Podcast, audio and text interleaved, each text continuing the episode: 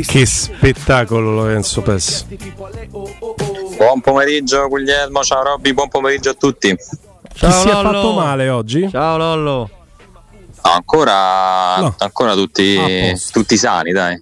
che mi sembra già una notizia, insomma. Senti, ma chi parla della violenza della panchina della Roma hanno fatto vedere immagini de- dell'allenatore del Corinthians che prova con tutta la sua panchina no, a entrare nella sala VAR al termine di Gremio Corinthians. Stanno a cercare di buttare giù la sala VAR per andare a prendere il varista non troppo convinti della direzione arbitrale del supporto arrivato da, dai monitor. Hai avuto modo di vederlo immagino ho, ho, visto, ho visto immagini veramente incredibili, ma guarda, io se vogliamo riprendere il tema, insomma, tra l'altro Mourinho è stato molto chiaro su questo, non mi ricordo se era la prima o la seconda conferenza stampa di questa stagione e lui disse apertamente no, che si era già prefissato dall'inizio l'obiettivo di, di evitare no, i cartellini. Adesso quest'anno ne ha preso uno contro, contro, il Monza, fra l'altro io ancora devo capire bene il motivo, visto che di, di gesti tra panchina e l'altra se ne vedono tantissimi tutte le settimane, però mi sembra questo un tema abbastanza superato. Tra l'altro poi ripeto, si sottolinea questo quando poi si fa il bello e il cattivo tempo da anni in panchina, ci sono tecnici che camminano praticamente sulla linea laterale da, dal primo al novantesimo, però in questa stagione, in queste prime 12 di campionato, io francamente ho visto un clima tranquillo, disteso. Poi per me è sempre stato gonfiato questo dagli avversari anche a, insomma, ad arte, nel senso che poi alla fine per un paio di episodi si è presa la panchina della Roma come simbolo di, di aggressività, di, di, antisportività, eccetera, quando poi, ripeto, non, non, è affatto così, però in generale mi sembra che il clima sia, sia disteso. Poi um, Mourinho, ecco, se, se, evidentemente poi ci tiene a questo, giustamente vuole anche tutelarsi perché si è esposto tanto in questi due anni e adesso è anche arrivato il momento che, che lo fa faccia qualcun altro che poi è un po' quello che lui chiede più fermamente alla proprietà, quindi che ci sia un'altra figura, visto che vogliamo la palla al balzo anche per magari parlare un po' di, di Totti e di quello che ha detto, ecco, quel tipo di figura che lui chiede da, da mesi, ma poi apertamente da Budapest in poi, quando l'ha reso nota a tutti quanti, è un po' il, il punto no, di, di, connessione che non c'è in questo momento tra un tecnico sempre esposto e una proprietà, una società, anzi più che proprietà, che invece ha, ha un profilo basso che, che evidentemente paga poco in questo campionato. Robby. Lorenzo, che cosa è cambiato? Se è cambiato qualcosa rispetto alla situazione Chris Molling e ove mai fosse cambiato qualcosa come leggiamo su diversi organi di stampa? Che tempi di recupero si prevedono? Ma mi spieghi perché sei così conciato come un imbecille? Mi dici per eh sì, quale motivo? Non posso vederlo. Hanno una sequenza. La voce era... ma, ma si è messo tutto bavagliato. Sta a fare la storia su Instagram, ma ha chiesto Ciardi. Ma, che, ma chi a Ciardi non te può aver chiesto di fare la storia su Instagram vestito come un rapinatore? Ma che modo è? Ha chiesto ma, fate le storie su Instagram anche di, del Ma questa è una rapina, non è una storia su Instagram. La vita quotidiana della radio allora, e io la sto facendo. Ma una vita quotidiana della radio non è fatta di gente che viene col passamontagna. Sta, sta oh. andando a cercare Smalling, secondo me, Robby, si è vestito da così per andare a cercare Smalling. No, in realtà di, di, cambiamenti veri e propri non ce ne sono, nel senso che purtroppo il ritorno da Londra, cioè il responso di quella visita dal dottor Williams che ha fatto qualche settimana fa, era un po' una croce su Chris Smalling, nel senso che se uno specialista di quel calibro eh, parlando anche evidentemente, interloquendo col calciatore che sappiamo non essere propenso no, a, ad andare con, con antidolorifici eccetera, se dice di continuare con la terapia conservativa non dando tempi di recupero certi, è chiaro che da quel momento in poi si apre un, uh, un calvario sostanzialmente, perché adesso eh, abbiamo superato i due mesi perché dal primo settembre l'ultima apparizione, io penso che facilmente di questo passo potremmo arrivare anche a tre, perché la Roma tornerà in campo il 26 novembre contro l'Udinese, ma Smalling non ci sarà a meno no, di miracoli. Io leggo quindi... che prende gli antidolorifici adesso, che cambia tutto, non è vero niente? Smentisci? Mm, a me non, non risulta. Poi, insomma, magari. una cosa dalla bocca che ti si sente male. No, sente benissimo. Ma che si sente benissimo? Cosa? Pare che c'è una patata in bocca. Liberati, liberati gli orifizi per parlare. Devo fare il quarto diabolic. Sta entrando nella parte. Sei un quarto diabolic, sei un primo deficiente. Levati quella no, roba. Ma oh. Mi Vuoi essere la mia Eva Kant? No, non voglio. Non voglio essere. Tu vuoi essere la mia Eva Kant, Lorenzo? No, non vuoi neanche assolutamente lui. sì, ma. Ma come sì? Ma come no? Ma cosa sì? Ma perché? Ma certo, ma chiaro. Ma no, a parte, a parte, gli scherzi, io non, uh, non ho avuto insomma eh, segnali da questo punto di vista. Uh, spero di sbagliare perché evidentemente ci sta smentendo Pes. Scusa Pes, stai zitto un attimo. Perché stai zitto? Ci sta smentendo. rida. Ci sta smettendo quello di cui abbiamo parlato tutto il giorno. E perché se abbiamo parlato di scemenze ce le può smentire, giustamente. E quindi non torna più Lorenzo? Che dicono alla Roma? Espianto degli organi? No. No, no, da, da, tornare in campo torna in campo, però siamo purtroppo ripiombati a due o tre anni fa, perché la situazione è la medesima. Lì si forzò qualche volta il rientro in campo, ma puntualmente giocava una partita, una partita e mezza e si rifermava.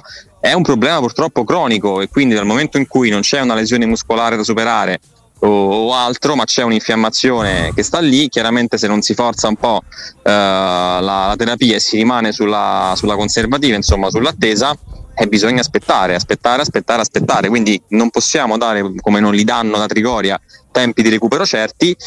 Io ripeto, uh, non lo vedo in campo dopo la sosta, magari tra, tra il rientro in campo con l'Udinese e la fine dell'anno. Sì, io ho il timore, non so se l'aveva detto Stefano o, o qualcun altro, che possa davvero rivedere il campo prima Marash Kumbulla che si è fatto il crociato a maggio Stefano che, che Chris Molling. Petrucci. Ah, il Petrucci. Maestro, maestro, maestro. Ma ehm, chiedo, ci sono strumenti da parte di una società sportiva eh, agonistica, ovviamente professionistica, per rivalersi su un giocatore qualora la decisione di non assumere antidolorifici potesse condizionare il suo utilizzo in campo? Il giocatore mi mm. direte ha diritto di scegliere no, se prendere o non prendere dei medicinali perché li assume il suo corpo. Sono d'accordo, però la società può decidere se tu non prendi mai l'antidolorifico e l'antidolorifico ci aveva spiegato Mourinho, parto da questo presupposto. Se no non sono chiaro. Ma guarda, no, non credo. Aspetta, aspetta. Sta facendo un perché... presupposto. Chiedo scusa, il presupposto deve essere noi lo conosciamo, Lorenzo Robbi magari chi ci ascolta non deve ricordarsi necessariamente tutto. Mourinho ha detto ci sono degli infortuni per i quali il dolore è un indicatore, quindi il dolore ti impedisce di giocare perché se ci mettessi l'antidolorifico sopra e ci giocassi sopra andresti soltanto a fare un danno. Esatto. Ci sono infortuni come quello di Smalling, così ci ha spiegato Mourinho, per i quali il dolore non è un indicatore, è soltanto uno stato delle cose con cui devi convivere, quindi un antidolorifico potrebbe permetterti di giocare senza andare a peggiorare la tua situazione clinica. Stando questa, essendo questa la situazione, un club quanto viene penalizzato da un giocatore che dice no, io l'antidolorifico non lo prendo e potrebbe prenderlo senza peggiorare il proprio quadro clinico? Nel frattempo PES è ufficiale Mazzarri, nuovo allenatore del Napoli. Prego. Benvenuto. Bentornato. Ah, beh, beh. Il ritorno di Walter Mazzarri sulla panchina del Napoli, bah, insomma, scelta questa curiosa, ma beh, chiaramente ci impicciamo di fatti nostri, non di quelli degli, degli altri. Ma guarda, non credo che possa esserci un, nessun tipo di rivalsa, non, non, ho la certezza al 100% perché non conosco poi il regolamento alla perfezione, però credo che siamo in una situazione molto simile a quella legata ad una scelta, e torniamo a Wijnaldum lo scorso anno, di operarsi o meno o scegliere una terapia conservativa, cioè se il calciatore ha un problema fisico che non gli permette di scendere in campo, e questo è il caso di Smalling perché comunque è, è ufficialmente è infortunato, è indisponibile, il calciatore ha facoltà di scegliere il tipo di percorso eh, riabilitativo, di recupero o, o, di cura. Quello Quindi lo capisco se il calciatore più, è indisponibile, è indisponibile. Quello sì, no, quello sì, perché in effetti è una cosa più invasiva. Mm. In questo caso non si tratta di quello, però comunque rientra nella sfera di scelta personale. Il corpo è del calciatore e sulla, sul corpo decide il calciatore. Mm, mm. Robby. E visto che l'abbiamo data ufficiale, Lollo, che cosa ne pensi proprio come strategia? Quella di riprendere Walter Mazzarri e in generale se ti sembra... Ma una... tu così devi parlare. Io sto lavorando per fare Diabolic. Tu stai facendo teleradio stereo, una radio sportiva, stai parlando di sente, Roma. Mi si sente. Ma ti si sente, ma sei un po' ovattato e poi chi eh, mette vabbè. il 76 del digitale terrestre gli può anche prendere in colpo, no? Eh, ho capito, ma... È... Sembra che mi stai a sequestrare. Ma sequestrato, pare. È su. E... E pensa poi a mamma che mi guarda e diceva con questo vicino che sta succedendo. E, e poi che ne pensi proprio a livello tuo personale del ritorno? Per esempio, qua in studio io l'ho ritenuto fosse la miglior decisione possibile per come si è messa la stagione del Napoli. E Guglielmo non era d'accordo stranamente no, con me. No. Fa apposta poi per amor di uh, contraddittorio. per il gusto uh, del, del, dibattito. dibattito. Penso che sia una scelta che derivi dal fatto che De Laurentiis abbia capito che questa stagione del Napoli sarà così, nel senso che secondo me lui non vede possibilità di, di, rialzarla perché quando viene da uno scudetto evidentemente questa discontinuità che sta caratterizzando il Napoli te la porti avanti e quindi vuole avere la certezza di poter scegliere a giugno senza avere problemi e quindi magari di mettersi un tecnico visto che Conte gli ha detto di no un po' più importante adesso o comunque una situazione contrattuale più lunga che non gli permette di essere libero di ricominciare un corso nuovo da giugno in poi e quindi insomma ha scelto un allenatore che conosce la piazza che comunque anche a livello tattico eh, conosce bene il campionato e può limitare i danni magari rispetto a quello che ha fatto Garzia. Se devo valutare la situazione generale di quello che è successo da luglio ad oggi, per me è un, è un po' un gran pasticcio, nel senso che mh, la gestione del post scudetto che è complicata, mi rendo conto, per un ambiente poi non abituato a vincere, per un, una società anche che insomma ha fatto anche poco la Champions League o comunque ad alti livelli non c'è mai stata in Europa in questi, in questi anni è anche un po' complicato no, fare i conti con, con, questo. Quello che ti lascia poi l'eredità di una stagione tra l'altro non solo con lo scudetto ma proprio stradominata come quella dello scorso anno un po' di flessione è normale che ci sia. Però ecco la scelta di Garzia secondo me già iniziale non era non era un granché perché io quella l'ho un po' letta come cerchiamo di conservare qualcosa dello scorso anno, cioè prendiamo un tecnico che più o meno possa stare sulla stessa lunghezza d'onda, invece per me la rottura in questi casi è un po' quello che ti può aiutare, quindi dimentichiamo, cancelliamo tutto, non cerchiamo le stesse cose dello scorso anno e invece non c'è riuscito, adesso mette una toppa un po' come può. Uh, Tudor a me intriga come allenatore, visto che era l'altra, l'altra opportunità, però evidentemente lì c'era una necessità anche contrattuale di avere una, una garanzia più lunga per lavorare. Ecco, sei mesi, sette mesi, giustamente Mazzarri in questo momento della sua carriera torna a Napoli e ti accetta volentieri. Sa benissimo che, che un po' come ha fatto Ranieri con la Roma, ecco, che a tempo eh, quasi a, fa- no, a farti un favore, però comunque lui si rimette intanto in gioco se va bene e in un ambiente che conosce.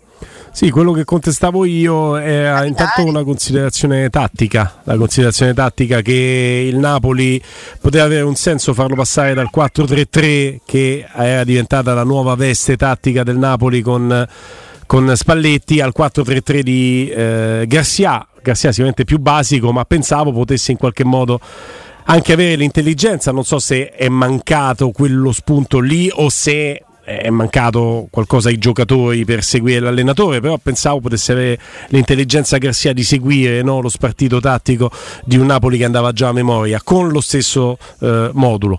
E in questo caso non ti appoggi neanche allo stesso modulo perché vai a prendere un allenatore che difende a 3, fa un 3-5-2 e quindi devi ricostruire tutto completamente, già dopo aver perso l'identità con Garcia che non è riuscito neanche per niente a riprendere lo, lo spartito tattico di, di, Spalletti, pur avendo lo stesso modulo, vai completamente a cambiare addirittura la tattica. Quindi quello mi lasciava perplesso.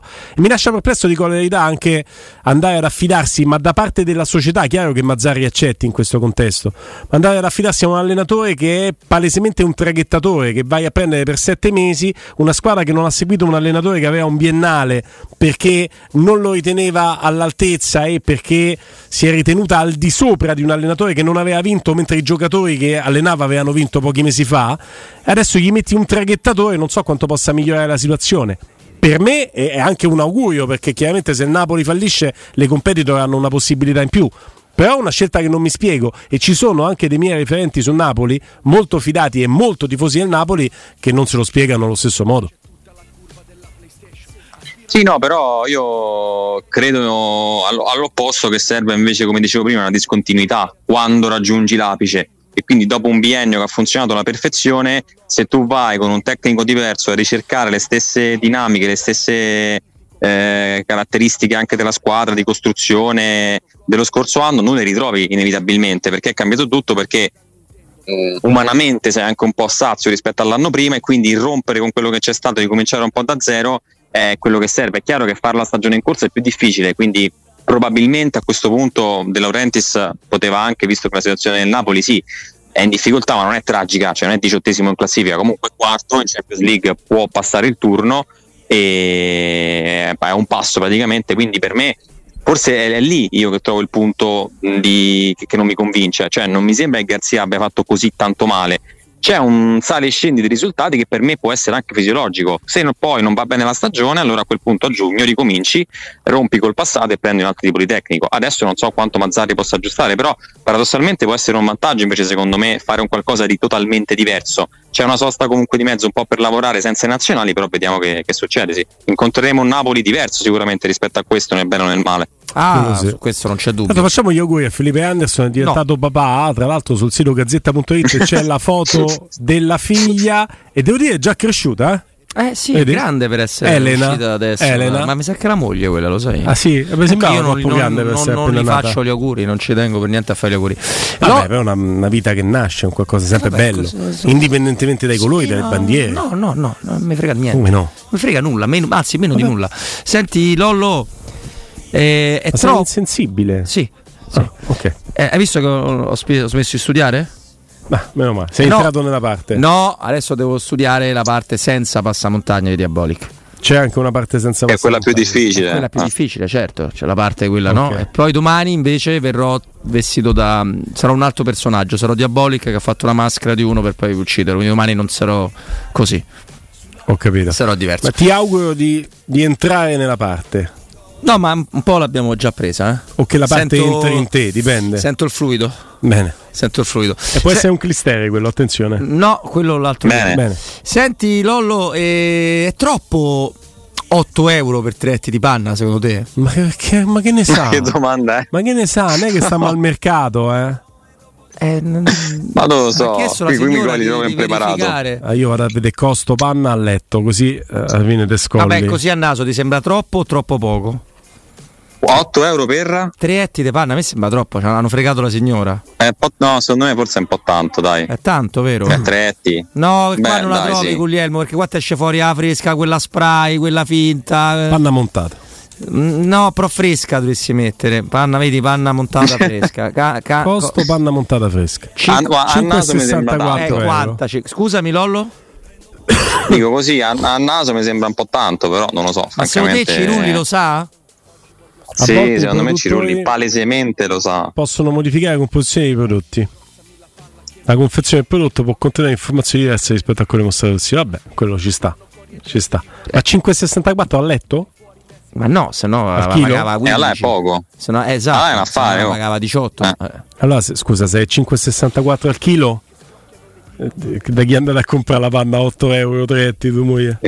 E non mi ha dato retta, se- su me non ti è vero. retta. Su me non è Grazie vero. Lorenzo! Ciao Pes! Grazie a voi, a domani.